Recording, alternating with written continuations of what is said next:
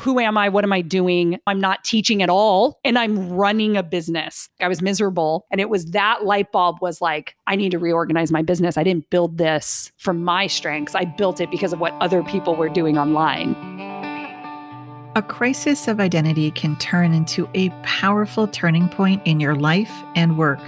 When you have a fork in the road moment, you're given some clarity and some choices. But it sure can be overwhelming too.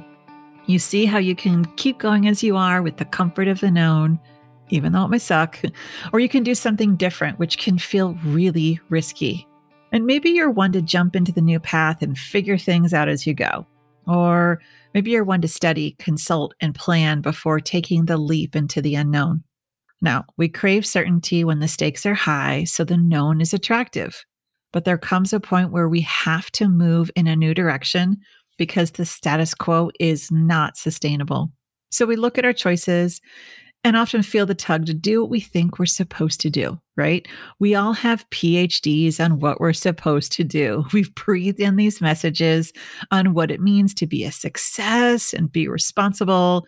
Plus, like me, you've taken the classes, you've connected with mentors, you've joined communities and masterminds.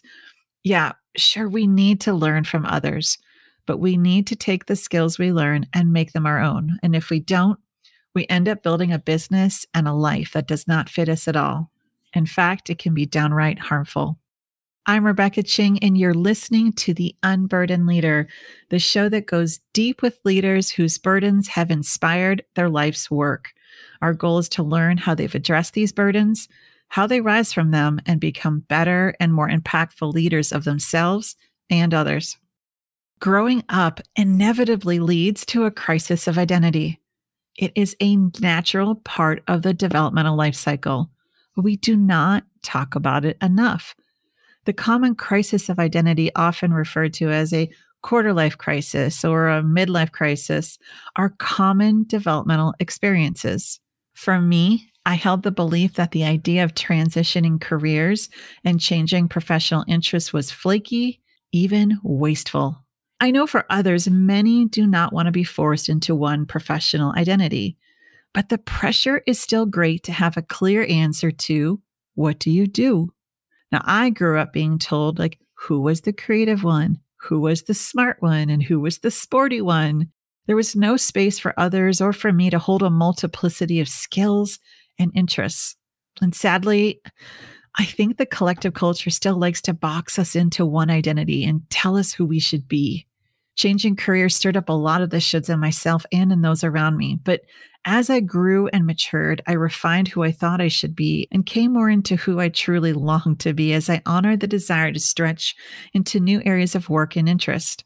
I stopped listening to those who wanted me to play it safe or did not get my continual evolutions.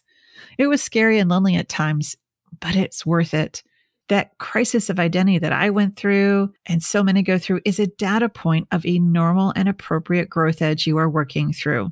It's a response as we move through the stages of growth and development.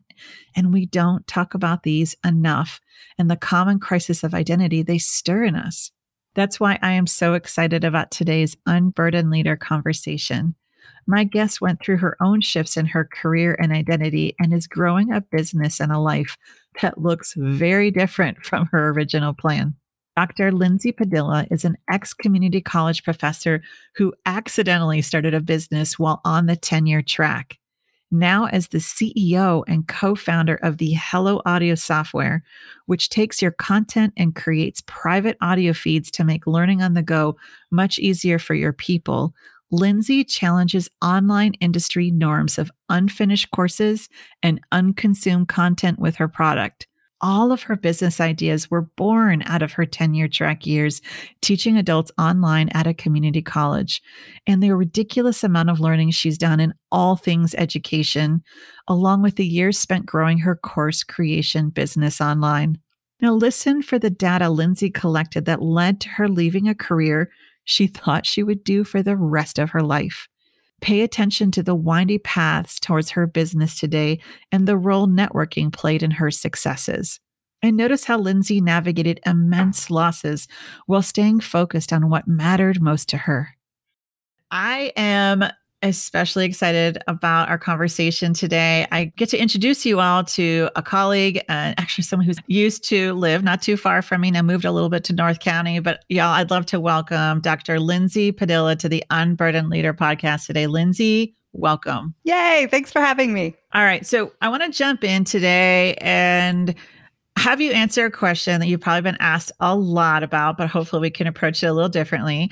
But I think this is a juicy story. I would love mm-hmm. for you to tell us about the day that you handed in your resignation letter, or maybe it was press send on your computer, mm. finalizing the decision for you and your husband because both made to leave the comfort and security of your academic jobs to become entrepreneurs months before you were tenured. I think yeah, that's important to note.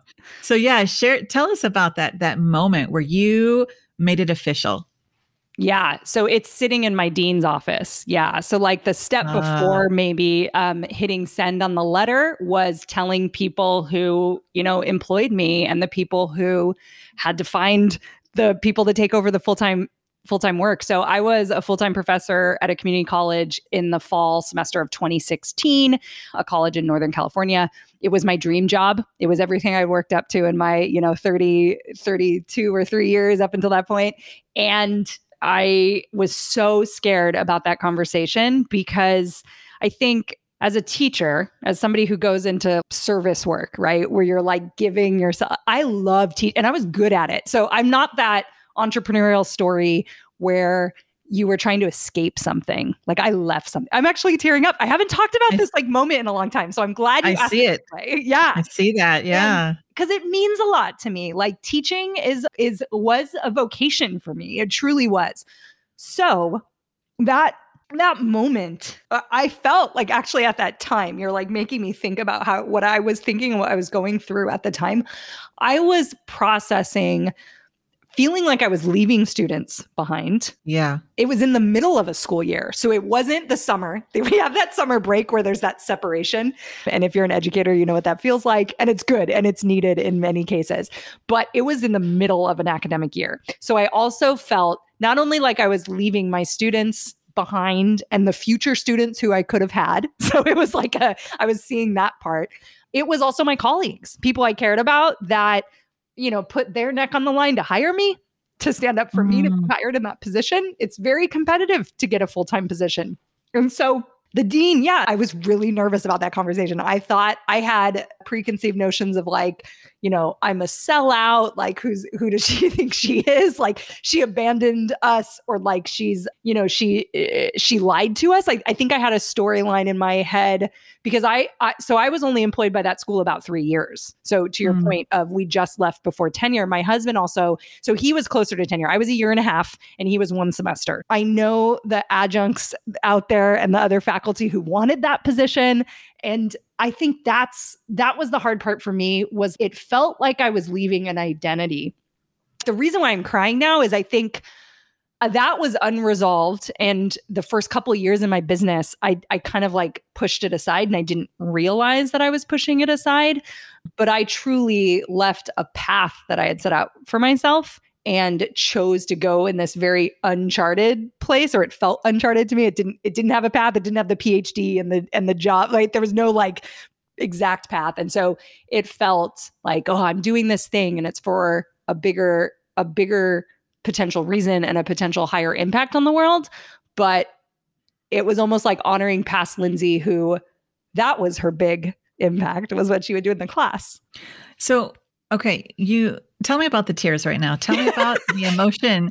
Yeah, because I'm I, you you cared about this work. You cared about your students. You care about your team members. Yeah. And you're noticing that those younger parts of you that that was what you were working for. That was that your was life's yeah. goal. Yep. That was and that mountain. Mm-hmm. So this is almost five years ago yeah. since you made that decision at the recording yeah. of this conversation. Yeah. Yeah. What else? What else are you noticing as you reflect on that? So I, I think I'm just like like addressing that path. So the so what did the dean do? Right. I had all this. Oh my gosh, I'm the worst person. I'm the worst colleague. The mm. opposite. Mm. He was like, "You are so brave. I'm so. You figured out something different. Like I I can't wait to see what see what you do. He believed in you.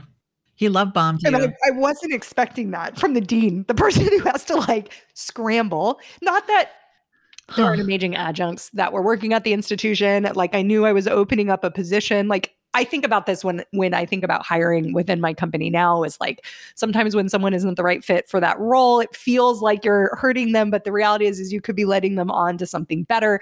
And so I did really try to ground myself in the I'm opening this up for that excited teacher that I was that I'm not right now. Like that that's not my path and I'm opening that Mm. up. And so I think he in in respect for him like didn't make me feel bad about it. Like didn't make me feel like I was leaving anybody. And he also was like, you know, we don't make enough money as professors. You are doing something a little bit different with our knowledge and you're still that same human that can make an impact. And if you fast forward a couple years, you know, and everything that's happening with COVID and, you know, just in general educators aren't paid a lot so i think it's it's always in the back of their mind about what could they do something different with their degree or like what does a different path look like and i think it was in the early days of paving that out and which is why I started my podcast, Academics Mean Business, because I felt that was me processing that identity of like, has anyone else done this? Am I silly? Like, Mm. why aren't we talking about people leaving academia? And so I wanted to interview people in that in that position because yeah, the reality was I was met with good for you. Like, that's awesome. And not what I was expecting. That's wonderful. Well, and I, a couple things. The the emotion I'm sensing for you, you weren't entitled. You mm-hmm. recognized that this is a, a in in the world of academia, a tenured full time professor gig is a great gig in that world. yep. So absolutely. And, and anyone listening could think about whatever that relates to in their field, and you got it. You and your husband, you you had it. I'm seeing that that sense of responsibility that you had. It Mhm. wasn't like peace out, F it. You recognized you weren't owed much, but you had earned this, and you didn't want to disappoint others. Is that what I'm sensing? Sure. People that you cared about who took a risk in you, and so it took even more courage Mm. to leave a good thing. So I'm curious then, and I'm sure those listening are too. So, what was weighing you both down in your jobs as professors that Hmm. led to this shift, even this great Nothing. experience? like not Nothing. kidding. Like I I got into teaching college level uh, specifically because of the autonomy and uh, the love of the subject and and specifically community college for the love of teaching and not so much the love of research right? So that i didn't go down the path of an r1 institution or, or, or anything like that. I felt really at home. I made a lot of choices to make my life look a certain way. And, and like i said i really did love it. And i felt supported at my school. I was always involved in the union at, at most institutions. Adjuncts get paid horribly, so I was I was always thinking about, you know, just just you know rights of of of professors and stuff like that. So that had always been something that i was passionate about is is Thank know, you. fair pay As a chronic, yeah as a chronic adjunct professor, thank correct. You. uh, fair pay was really important to me uh, all the things. Yeah i felt like i was making my impact there. It was it's very fulfilling. Teaching is very fulfilling. And there was a little bit of some admin issues on our campus specifically but you know at, at the end of the day i i loved what i did day in and day out. So the what was weighing on me i think was the i think it's part of it's probably some adhd which we can get into later undiagnosed. I was in a very structured environment so sometimes i would i would you know criticize myself for not being super organized in my class but i actually because i'm a professor and i can decide how my class is organized i was able to be, i was basically making decisions that felt good for me which in turn Nice. felt good for my students. My dissertation was about the emotions of of learning teaching and learning in the classroom as it relates to human rights education and talking about you know social justice and and things going on in the world because i taught sociology. So it was i felt very very connected to my work. I had just produced research that was with my work and with colleagues. So all the things adding up to like a very healthy right like relationship with her job and then i started going oh um, maybe i should work out well guess what happened I was like feeling amazing, like the best I'd ever felt in my life. I was so happy. I was all the things. And and I got into an MLM. I was selling Beachbody products on accident. And I was sitting here being like, oh, academics and teachers could totally like work out in the morning. We're busy, like all the things like that you you realize. And I w- felt good, and I wanted other people to feel like me, and so I started selling that. And when it introduced an extra thousand bucks a month, I was sitting here going, oh, it's huh. not about saving, you know, not spending money on Starbucks with this like now salary. What about income streams? It was just this world that I had never considered because of my path. And yeah. So like I, I think the weighing was more like the opportunity, the weighing of doing something bigger and that excitement and that's where that ADHD comes in of like what else can I do? Like what else can I generate if I've I've accomplished this other thing? I remember saying to my husband at one point coming back from buying my first course and getting into this I remember saying to him like oh this is it we both landed the full time jobs. We bought a house. It, we solved the two body problem in academia where our, our, schools were near each other. I was like, is this is this all there is? Like, and here I am at like 33 saying that out loud, and it's like totally, yeah. So I'm just having that moment, and and I think it blew up faster than I was expecting to, and like different things fall in, fell into place, and it was like, oh. I can create a whole different life that I didn't even know that I could create. And then once you saw that, you couldn't unsee it. Nope. And so you had this all this amazing goodness in your life, mm. but then bringing in this side hustle by accident. And and because with that, with all, especially MLMs, but any kind, yeah. you learn about marketing and yep. audience and all of this stuff. And it was just, I could almost sense then your brain, it was like, you know, like just clicking. Absolutely. And all of a sudden, whole new worldview and then you you didn't just sit it just and then it sounds like it went quick so then tell me more like like from the awareness of side mm. hustle. To getting your first idea for your first business build a better beta walk us through that Okay, yeah. So yeah, and I'll I'll try to collapse timeline. So um, selling MLM, start listening to Amy Porterfield, Pat Flynn through Chalene Johnson. And so I started to, and this is like the early days of Periscope. So like live video is coming out, and I was like, I could do live video. I love that kind of thing. And so all of this was all lining up. This is all the year of 2015. And I, I think my path in 2015 was I can do it better than my upline is doing it. That was my ceiling of awareness turn that corner of that year because that's when I, the first program I bought was Todd Herman's 90 day year. And I thought I wasn't organized, right? Here's the ADD, ADD person who's like, I'm not productive. I wish I could go back and be like, girl, that's not the problem. But that's what I thought was. So I thought buying this system would make me, you know, more efficient in my business. But what it ended up doing was finding out, oh, I could build a thing outside of Beachbody. I shouldn't be slanging shakes what can I make? What can I sell?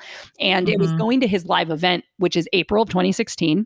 I went to his live event and I sat next to Melissa, Melissa Griffin, of all people, who is huh. I, amazing, amazing course creator, super successful. I was at this very successful table, which is another storyline in my journey. Is always like Lindsay's always networking, and she just was like bringing up this little Pinterest course that she had. She was like, "I have this course, and I have thousands of people go through it, but people aren't finishing."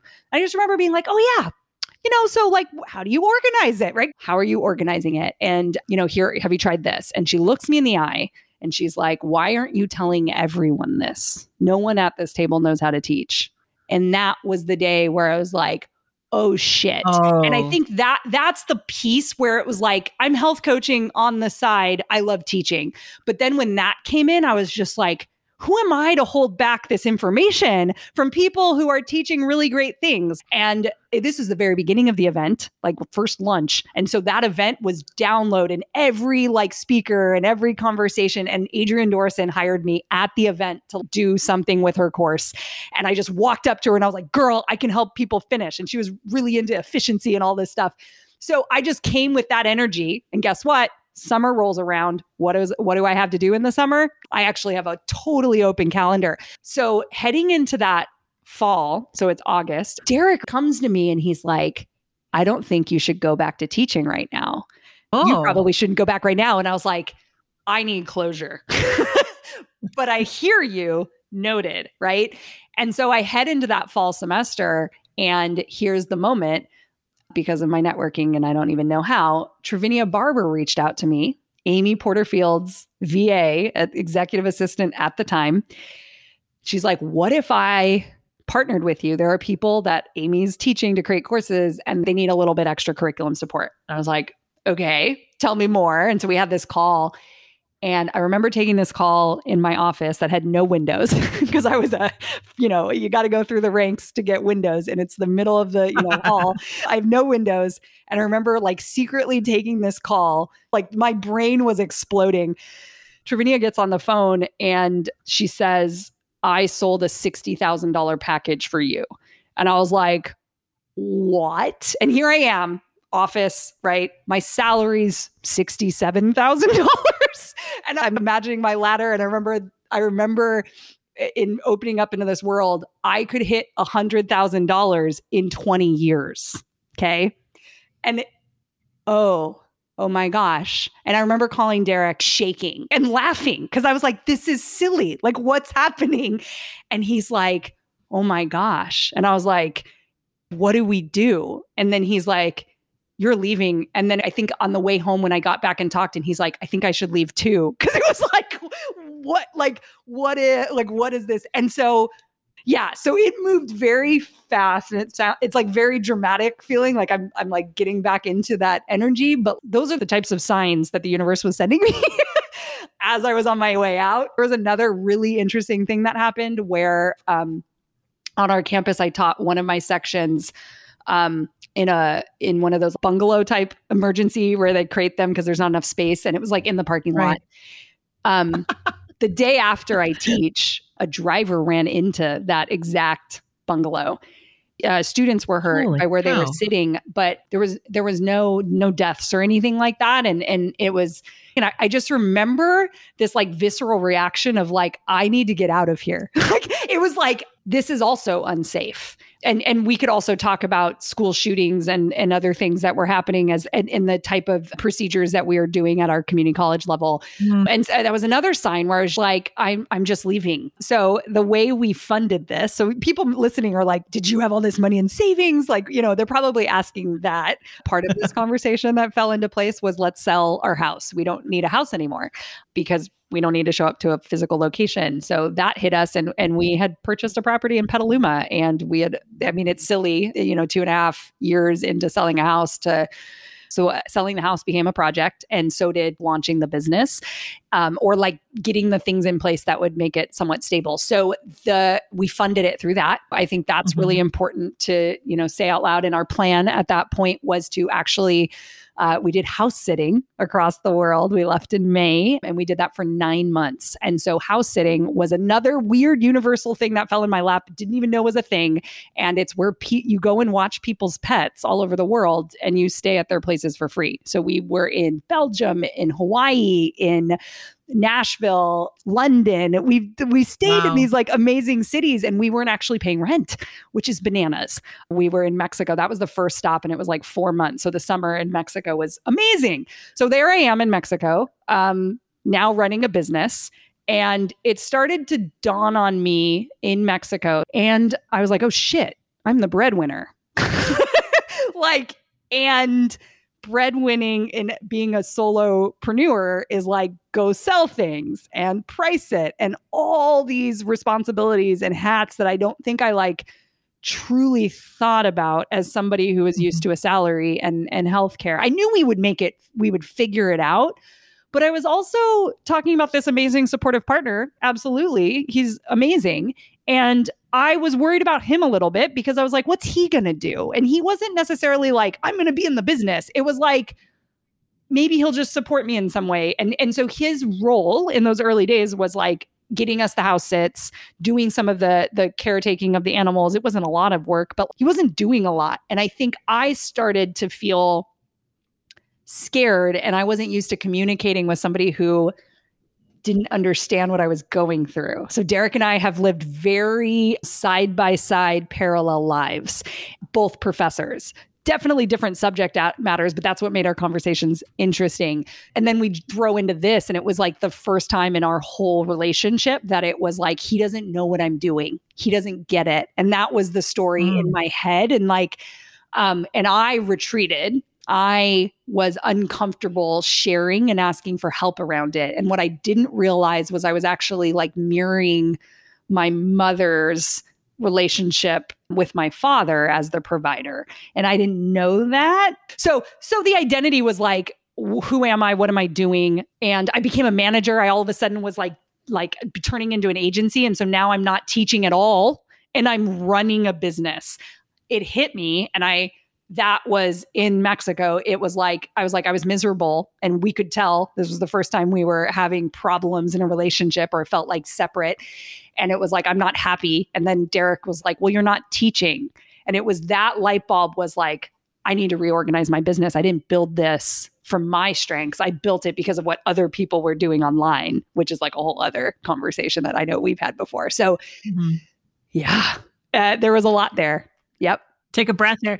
Thank you for sharing that. And and and you know, is there's always good data when your closest person, mm. whether it's your partner, mm. friend, whatever, if there's conflict when yep. there hasn't been before, there's some data to glean. And I loved how you caught how your family of origin influenced how you were running your business. Yep. And it's like systems repeat. Homeostasis is an insidious little thing. And it's something that people feel like it's so separate. Like, oh, this is my personal life and this is my business life. I'm like, what's the common denominator? You're in both. Yeah. And, and you, you, need to make you. money to live and survive. and like, yeah, I, yeah. So part of that that then so if we get into like where I was for the next 2 or 3 years, right? Running build a better beta, like starting to make some money, I still had issues and it yeah, it stemmed from my, you know, watching my father who by the way was kind of an entrepreneur, just did it with his hands. He's a laborer, but an independent contractor. He built kitchens for like really famous people. And he was running his own business because he had to find work and it was referral and, yeah. and all the things. And then my mom was tasked with like quote unquote bookkeeping.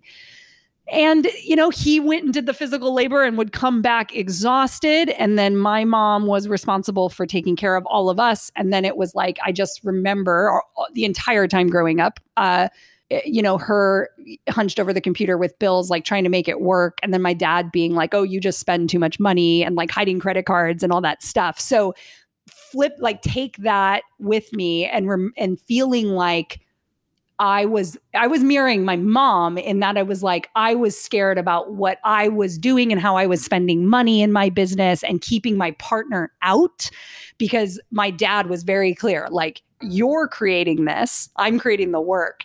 And so i think i like flip that. It was that was a lot of what i processed actually in therapy was witnessing that and how i took some of that feeling in relationship with money. And it's still something i'm, I'm totally working on but once i saw that i'm like derek wants me to succeed he's not sitting here saying how are you spending this money like oh my gosh and his relationship with money with his family is also very different it was always there his family was very well off in san diego he didn't have to worry about it so also kind of dangerous because it was like, oh, everything's gonna work out.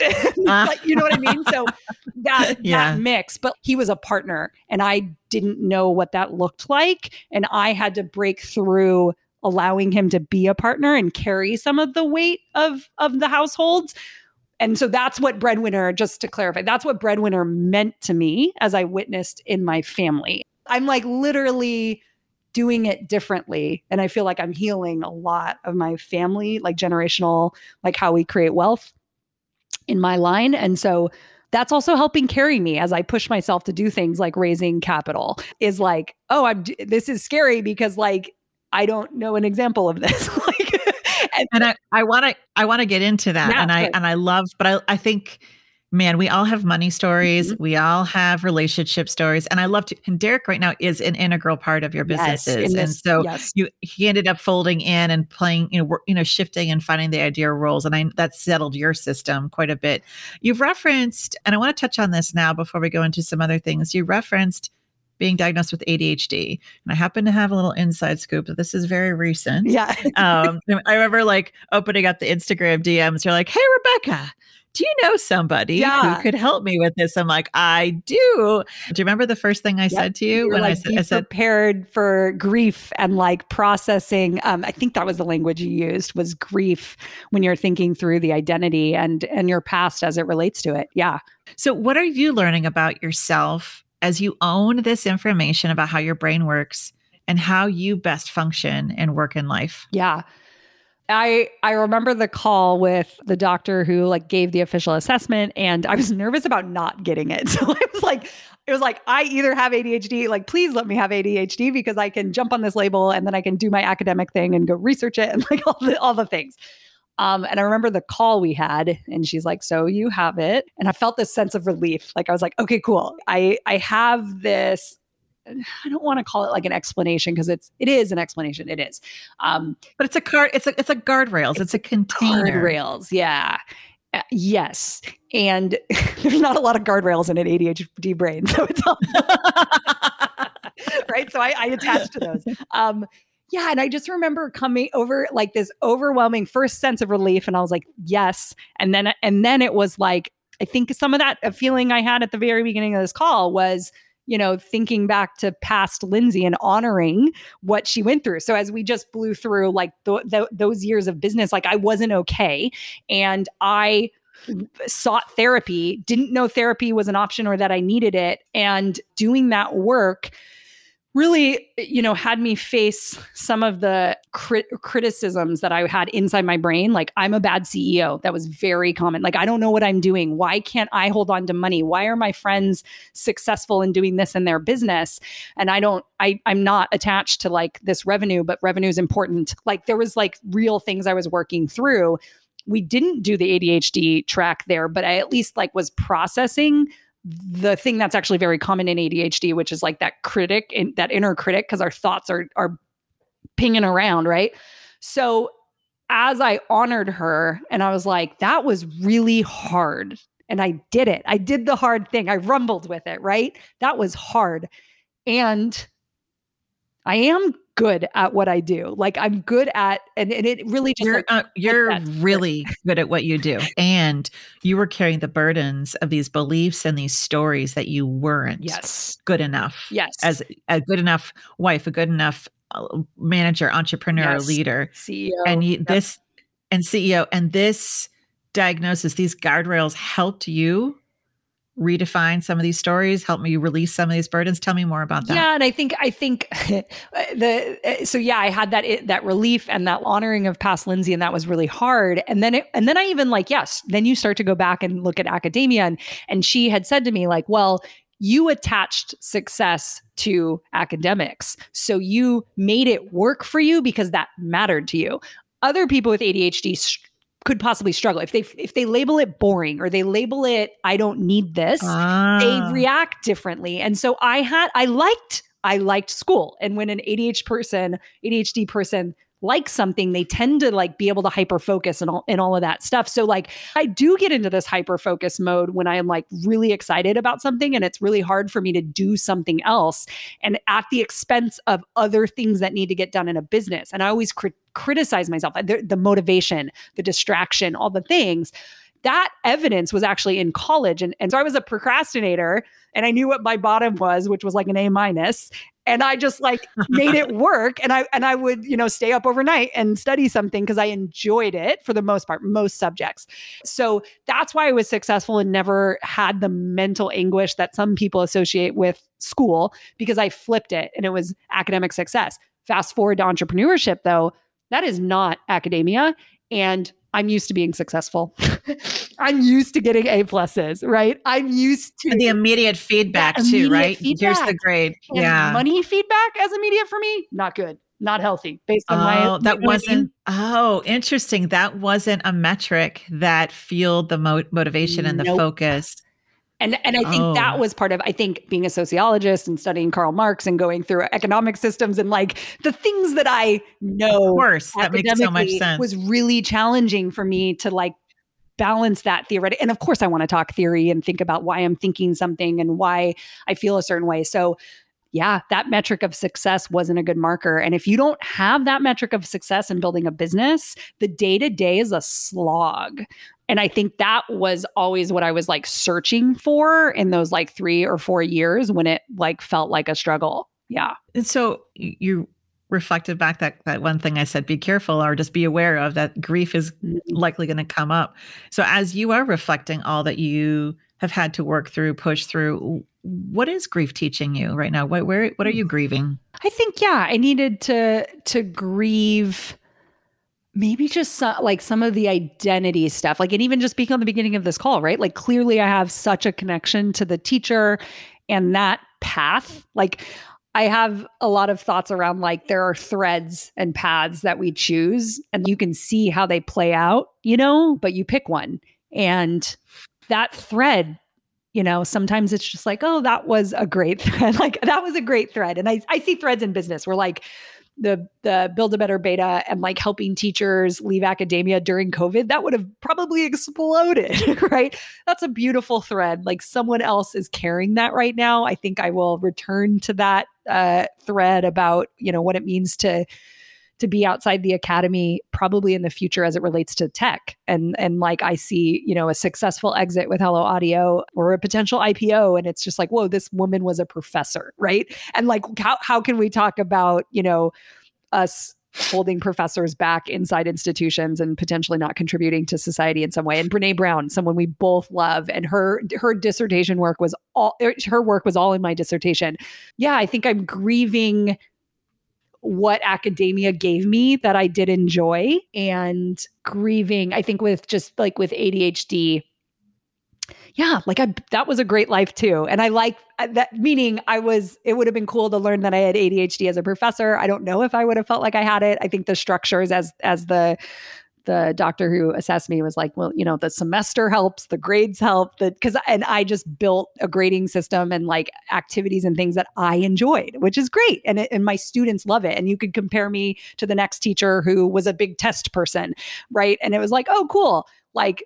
You know, there are different types of teachers who enjoy different things, and my joy actually passes on to my students. So, yeah. Ooh, now you're making me think about like speaking about this from a teaching perspective like i'm sure there's some academics that like might not have realized that they possibly have adhd and feel like they don't fit in academia and they're doing things Hello. differently and they don't even know that it's tied to that and that they're probably speaking to those students who need that outlet and that that's a, a great thing too. So it, it can't always be about test scores and all the things. So yeah. Oh no. Yeah. Okay i want to shift gears yeah. to talk about some aspects of your new company, mm-hmm. Hello Audio, which I love. I haven't even begun to tap into how I want to use it. Last summer, we're dealing with a global mm-hmm. pandemic. Mm-hmm. You also went through a really painful work betrayal involving this new company, Hello Audio. So, can you talk about what were the stakes for you and your husband as you navigated this mm. work betrayal? Yeah. So, deep breath. deep breath. And yeah, and it's it's great because I feel like this conversation is going like the threads are all there. So I'm looking at um you know this conversation about not feeling like a good CEO and like where I am now mm-hmm. with this company and like what things are in place that make me feel successful.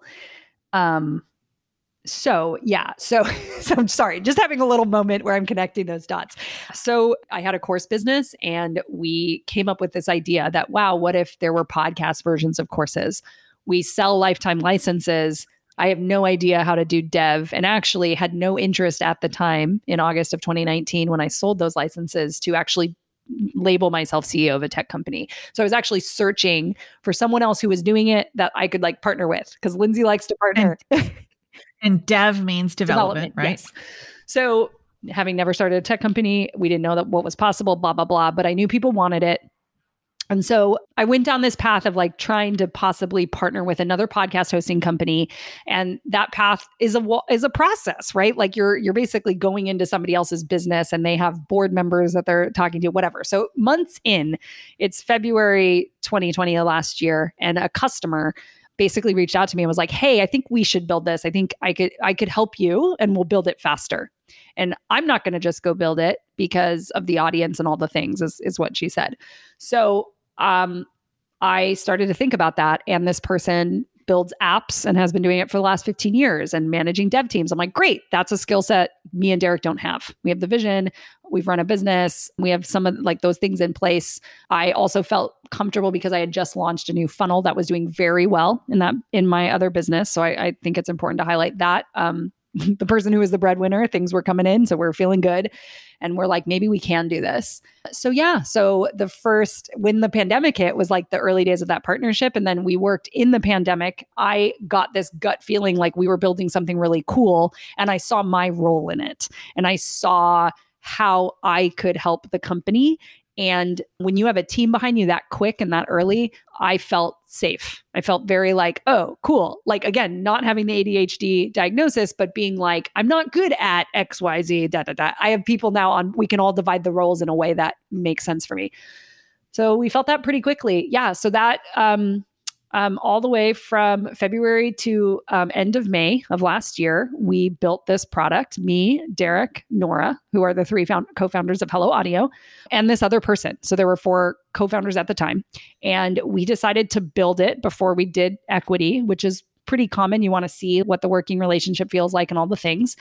And that person was in charge of the developer that we all collectively hired, but um, yeah, I mean, we built something together, and there um, there was somewhat of a confrontation in Slack where I called myself the CEO as I was writing the welcome email. We're like two weeks out, and um, she was like, "Well, I don't think two weeks we- out from launching." Yeah, right? out from Two launching. out from Website launching. is going live. Copies ready.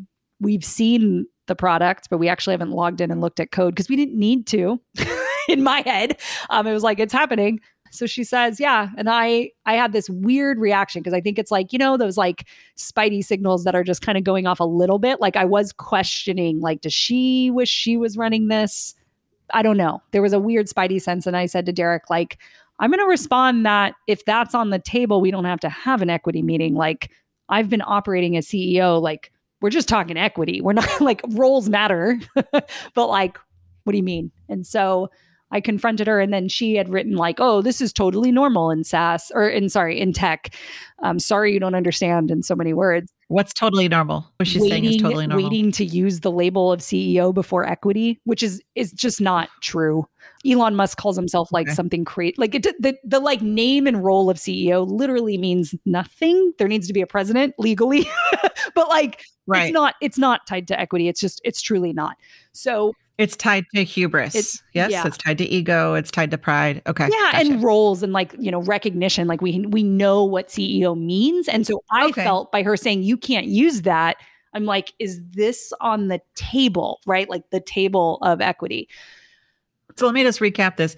You're having this conversation. You're getting ready to launch two weeks out. You referred to yourself in the launch letter as CEO, and there was pushback from one of these co-founders that you brought in from the original three Correct. around Four, yeah. you using this title. Yep. For- yeah, the three of you first. You, Derek, and Nora, plus this other person. Yes. And this other person's the one that said, "No, I don't think you should use CEO." And then the Spidey sense started going off. I got. I wanted to be And- of that. Yeah.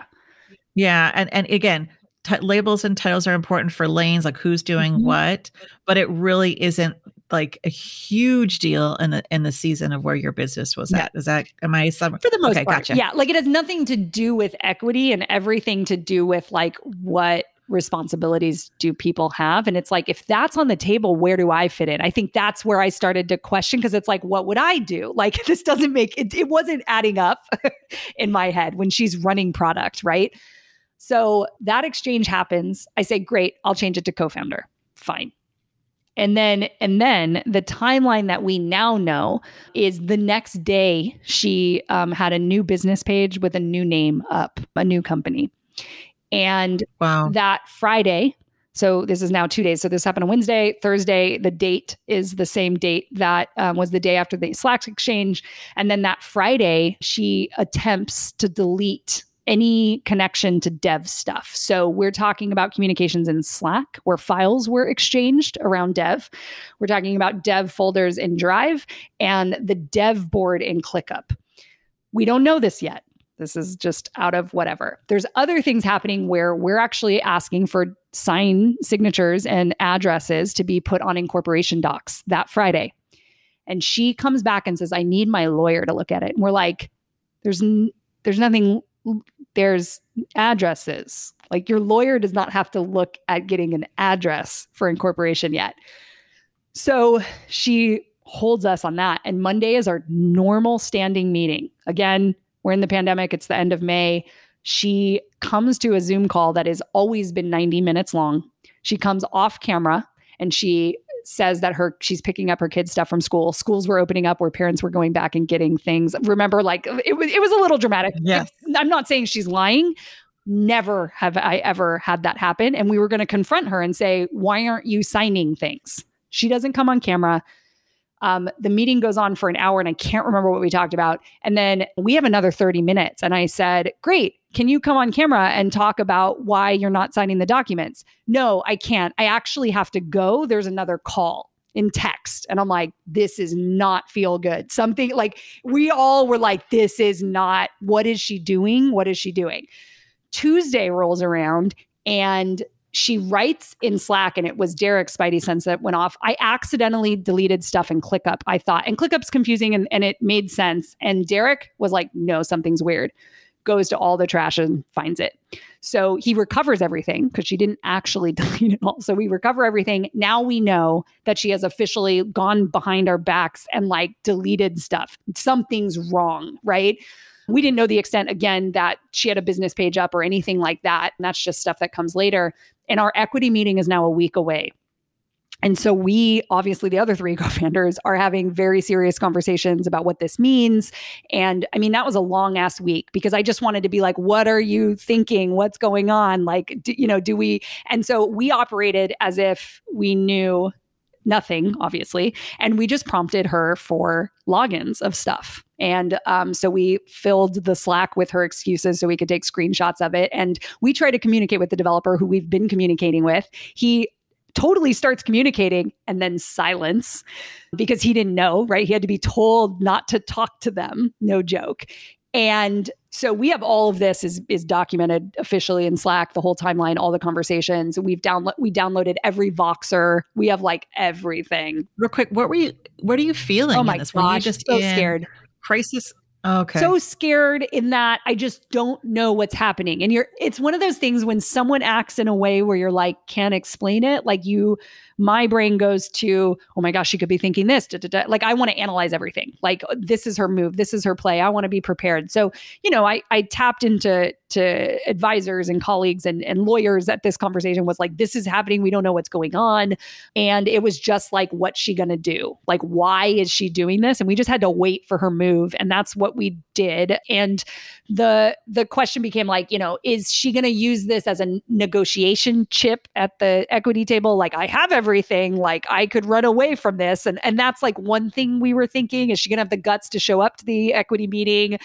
What are we saying? How are we organizing this equity meeting? Like clearly we don't want to partner with something somebody who did this like that we know mm-hmm. did that kind of thing. And so we just had to wait. It was just wait to see what her plan was. And the day before the equity meeting late afternoon we got an email that said um, from the advice of my lawyer advisors, colleagues, friends, I'm not I'm not going to move forward with this company. It's not the name Hello Audio. And I'm not going to move forward with this company. No, no hard feelings. You guys are all amazing people. And then the next sentence is, but I own everything in so many words. She said, I own the I own the wow. ideas, the rights, the copy, the blah, blah, blah, the features. I, I'm copywriting it and under my company and it is patent pending. So okay. that was the end. Thank God my lawyer was available because I went into like, oh my God, what do we do? Because it's like that at that moment, I felt like now we knew what her play was. And okay, so yeah. Let me jump in though, because so not only is that the perfect storm of global pandemic, you have someone who you brought into your original triad and added a fourth person. Now effectively is this accurate? Stealing your work. It's not is that a correct word? it's not stealing. or how would you so what my lawyer not said stealing. what time, is yeah so so my lawyer basically was like okay cool. I'm sorry this is happening to you. And in so many words he's a tech lawyer in silicon valley like you know has an office up there. We that's why we hired him. And he's like this kind of happens. And i'm really sorry this happened to you. There's always legal weird okay. battles. You know obviously everything has its nuances. But he's like what she said is false. That is not how okay. copyright works. Not only can you not copyright ideas, which she put in that sentence, it we collectively worked on something. Whether or not there was ever any written thing that said Lindsay, Derek, Nora, you know, this person and this developer are building this thing and like this is who owns it and how and all the things would be even though that document didn't exist, which clearly looking back would have been great. We did this collect- collectively and that's called joint copyright. So we actually all okay. have rights to that code. Okay. So our lawyer So she didn't Yeah, so she didn't okay, steal. Right. She is she's taking the narrative and saying I own everything to intimidate and puff up. She took a collective piece of work and was saying inaccurate things. Right. Okay, so while you're dealing with this within COVID, yeah. You also had your second miscarriage. While this is going on, and and miscarriage is something that's just so common and so not discussed enough mm-hmm. and so many people suffer in silence. So how were you navigating this loss and moving through all of that while the loss like with the loss that betrayal brings yeah. in with you know the loss of what was covid brought on all of us i mean again that's like a perfect storm trifecta yeah. of loss but everyone there. has a perfect storm yeah. in 2020 right so literally the baby was conceived like that week like looking at the not even kidding like looking oh at oh my gosh the timeline wow. and everything which um, so yeah, fast forward to about literally a year ago is when I knew I was pregnant. And the first miscarriage I had actually also in a very disruptive time in my other business, which is a side note. And also the first, it's like it's tied to um uh, we could talk about identity stuff as well. Lindsay waited for a long time. Lindsay likes to achieve things and like babies weren't really that thing. But the, in August 2019, I took out my IUD and I got pregnant immediately, like no period, nothing. This is someone who hasn't had a period for seven years. So that I was shocked of that miscarriage. And that miscarriage was like in October of 2019. Um, so actually tied to the early days of of this like me not being a ceo of a tech company i was also processing personal loss and how that was tied to business for the first time wow yeah. So in June, I find out I'm pregnant. And, you know, this is like weeks after watching her sell the thing that I created and pretend like I don't exist. Um, so there was joy in being pregnant, I guess, and being like, okay, cool. Like we're going to have this quarantine baby, right? Like, of course, that would happen in August. We actually had the miscarriage. So it was like nine weeks. And I think we went through like 13 weeks of thinking everything was fine, which is how that works. That's the thing with miscarriages. It, it usually happens early, but you're still sitting with it for 12 weeks. And, and I think this was like my 13th week of thinking I was pregnant, even though the fetus was not for like nine weeks. It's like, that's a long time to be in the headspace of, okay, like this is what we're gearing up for now. Yeah. And to get a little bit further than last time. And so I think that tied with all the turmoil of business is like, if you think about what's going on hormonally, I mean, all the things, right? So I just started really just thinking about how do I get into my body and recognize stress and emotion and release and all those things. That's what I got to explore in the fall. And I got more space for that when my thing was finally out there. So we were able to like officially launch in November. And that felt really good and and then sounds like it was healing. It felt like it, it was healing. Like it was yeah, healing. and I think that the uh, the miscarriage tied to that. So yeah, it was it was a lot.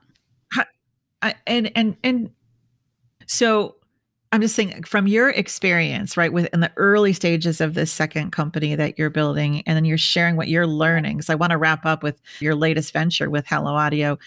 You are learning who you want to bring on, how you want to invest. And now you're connecting with leaders who are saying, we care about your company and about your well being. And I'm thinking how many times I've seen people in both my clinical and leadership in these positions face down and they can't show it because they're afraid of losing trust. And they don't. I'd love for you to share about your latest venture that you're about to embark on with your Hello Audio business. I'm I'm I'm so excited, and and I, I also want you to talk about briefly because um, we could talk forever, I Lindsay. I know this, but uh, one, but about just the power of networking Oh, in this story too, because you know networking often has a dirty connotation to it. You and I love it. Like to me, like when I realize like that's actually a part of my work, Mm, and I'm like, if I put that in, it's not something I'm just a splurge. Like it is, I love it. But you and I are both extroverts, right? You're Mhm, an extrovert, mhm. right? I want to. Okay, don't want to. I thought so, and so that is something that doesn't wear my my nervous system down. So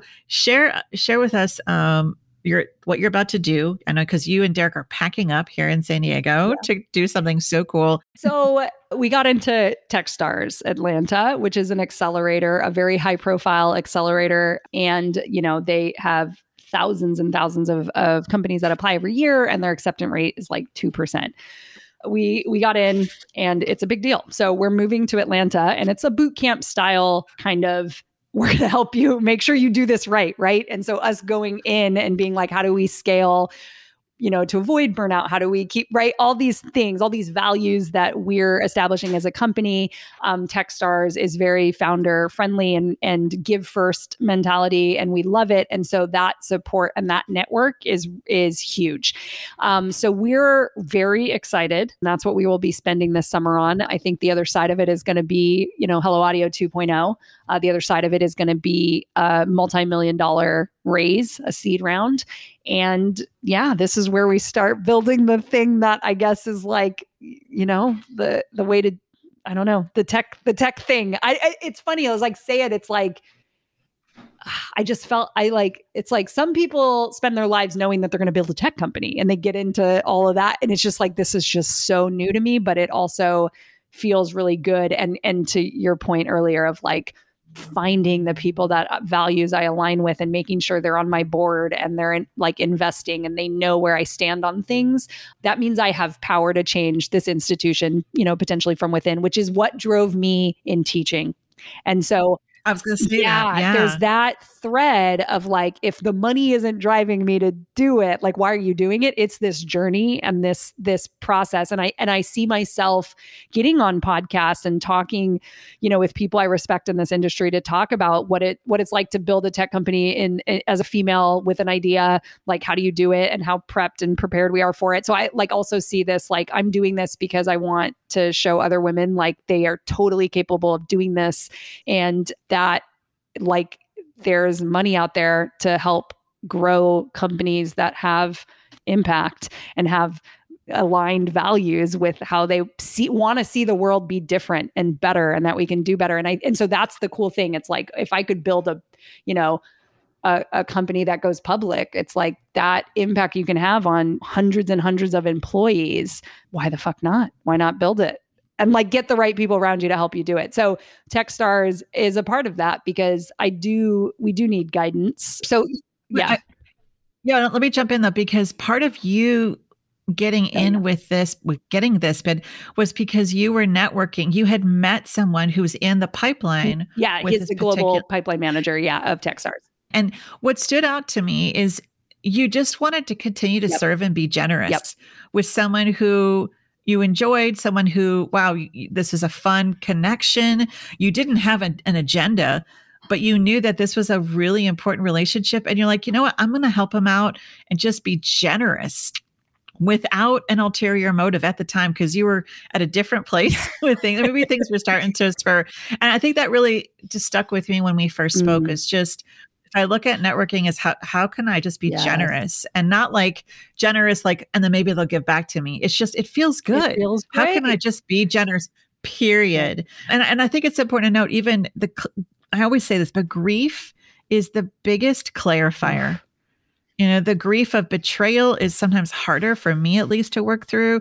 And the grief of loss is sometimes is so painful it takes my breath Mm. away. But whatever the iteration of grief is, it clarifies what Yes. matters and what doesn't. And I'm hearing this uh, happy ending. Like you moved through, you got the support of lawyers, you leaned on your co-founders that's that were original, Derek and Nora. and friends. Um, you checked the stories and you got the help. You reached out to me to get some different resources for as you're getting clarity on how your body and brain Mhm. work. You stayed the course. You got clarity. You even said, I need to be more embodied. That was one of your takeaways after the second miscarriage. So, an embodied leader mm-hmm. is someone who has a high capacity to feel. Mm. And if you have a high, higher capacity to feel, you're not going to shut down. As Brene says, armor up. As we say mm-hmm. in the mm-hmm. IFS world, we say protect, you know, have our protectors come in and we don't have to hide. Mm-hmm. And then you're now able to disrupt an industry that is like on steroids with bro burdens of white supremacy, toxic masculinity. And so you're moving forward. So I just think it's, I wanted to say that this is something, and it wasn't easy. And you also didn't know this is where you wanted no. to be. You were literally sometimes taking one step at a time. So how did I do with that summary as I was connecting that's, my threads? Exactly. Okay. It is one step at a time. You don't know what's around the corner. There's a thread, there's some threads you're following, there's breadcrumbs, and you look back and you're like, wow. Wow. So, how can people find you and connect with the work that you're yeah, doing? Yeah, you can go to helloaudio.fm. That's like the easiest thing um, eh, because there's a link to like the Facebook group. I would direct you to the Facebook community if you search Hello Audio Community. I think if you go to actually www.helloaudio.community, that actually is the direct Facebook link. That's the coolest place to kind of like learn and see how other people are using it because they're sharing their use cases, their wins, um, you know, tech questions, all of that. And so we run a great little tech community there, and and I think that's like kind of the best place I would say at the moment. Awesome. And and then Instagram, you're yeah. At- so all the handles are Hello Audio FM across Instagram. But for you too. Facebook. I want people to follow you. Oh, and me. Who needs yes, this? like you. you. Instagram, I'm Dr. Lindsay Padilla.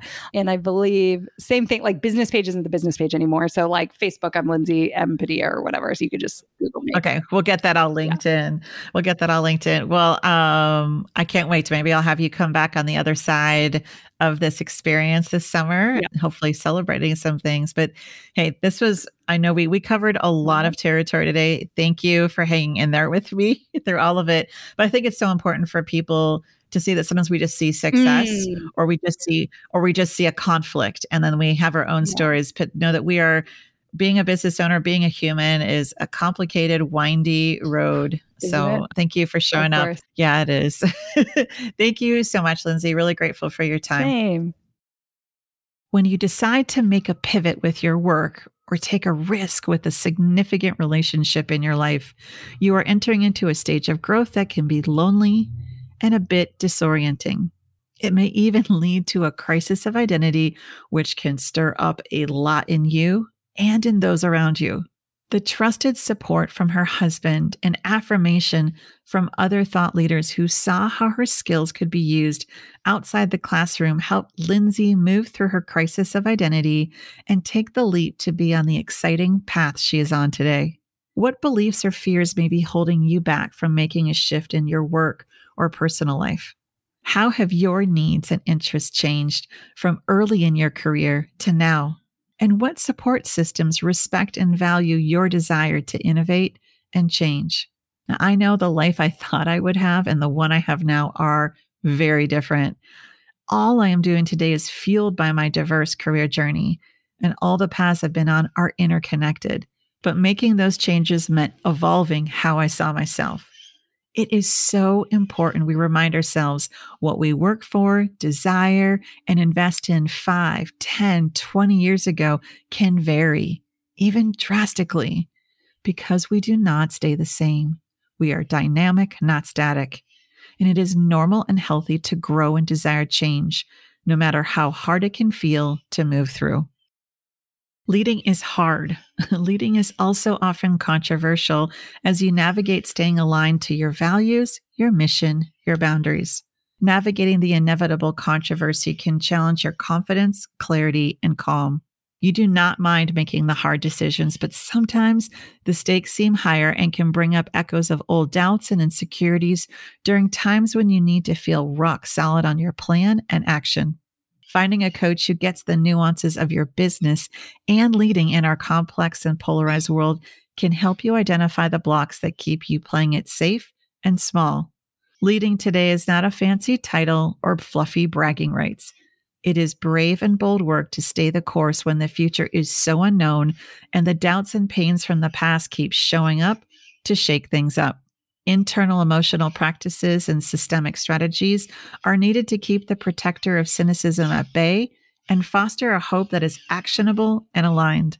When the stakes are high and you don't want to lose focus, when you want to navigate inevitable conflict between your ears and with those you lead, when time is of the essence and you want to make hard decisions with confidence and clarity, then Unburdened Leader Coaching is for you and where you deepen the capacity to tolerate the vulnerability of change, innovation, and doing things differently from the status quo. To start your Unburdened Leader coaching process with me, go to www.rebeccaching.com and book a free connection call. I can't wait to hear from you. Thank you so much for joining this episode of The Unburdened Leader. You can sign up for my weekly Unburdened Leader email, find this episode, show notes, and free Unburdened Leader resources, along with ways to work with me at www.rebeccaching.com.